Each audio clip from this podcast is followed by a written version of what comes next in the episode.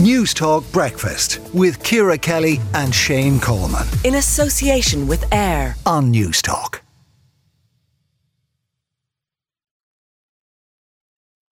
Tenants are now set to face courts as new figures show that a total rent arrears is owed to South Dublin County Council of over €9 million, including 20 tenants who owe more than €20,000 each. And for more on this, we are joined by Fine Gael councillor David McManus. David, from these figures, over half, the majority of tenants in South Dublin County Council are in arrears, 56%. And the rent is set. The average rent there is £55 a week, and it is set at 10% of people's incomes. It would strike me that there's some problem with collection here. Is that the issue? Because some people just seem to be not inclined to pay, shall we say.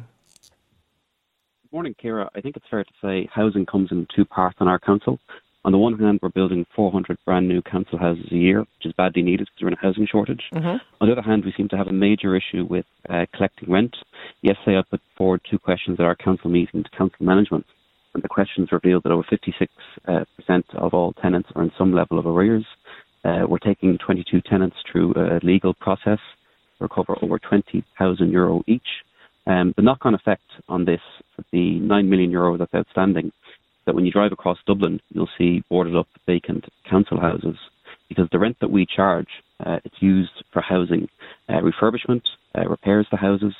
So this is very, very serious. And to be frank, I'd rather if we weren't spending money on solicitor's fees to try and recover rent. But are you not over a little bit of a barrel? Because first of all, there may be lots of social housing tenants that couldn't possibly afford to pay you back €20,000, so they wouldn't have it. So that's, you know, and if you were to evict them, then they go on your homeless list and you're still responsible. So you are over a bit of a barrel. Should the collection system not be changed or reformed or something happen there so that the rent is taken from wages, taken from social welfare, taken from whatever, so that this isn't allowed to happen?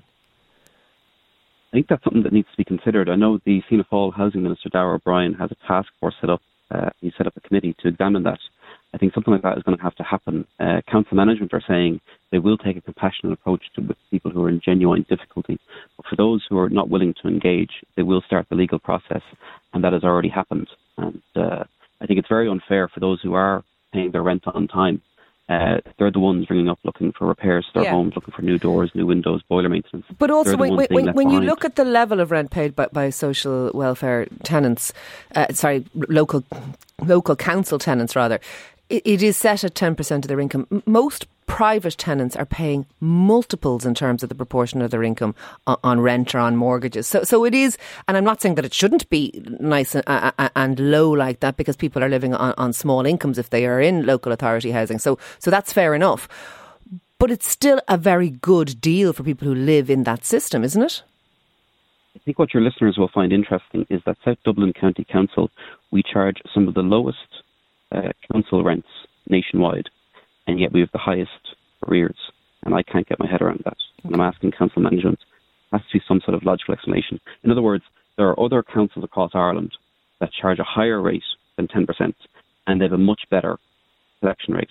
And unfortunately, Keira, when you do raise these issues at council level, with council management, you'll have other political parties trying to say it's the cost of living, trying to create excuses. And this is not a popular thing to raise, but if I wanted to be popular, I would have joined Sinn Féin many years ago.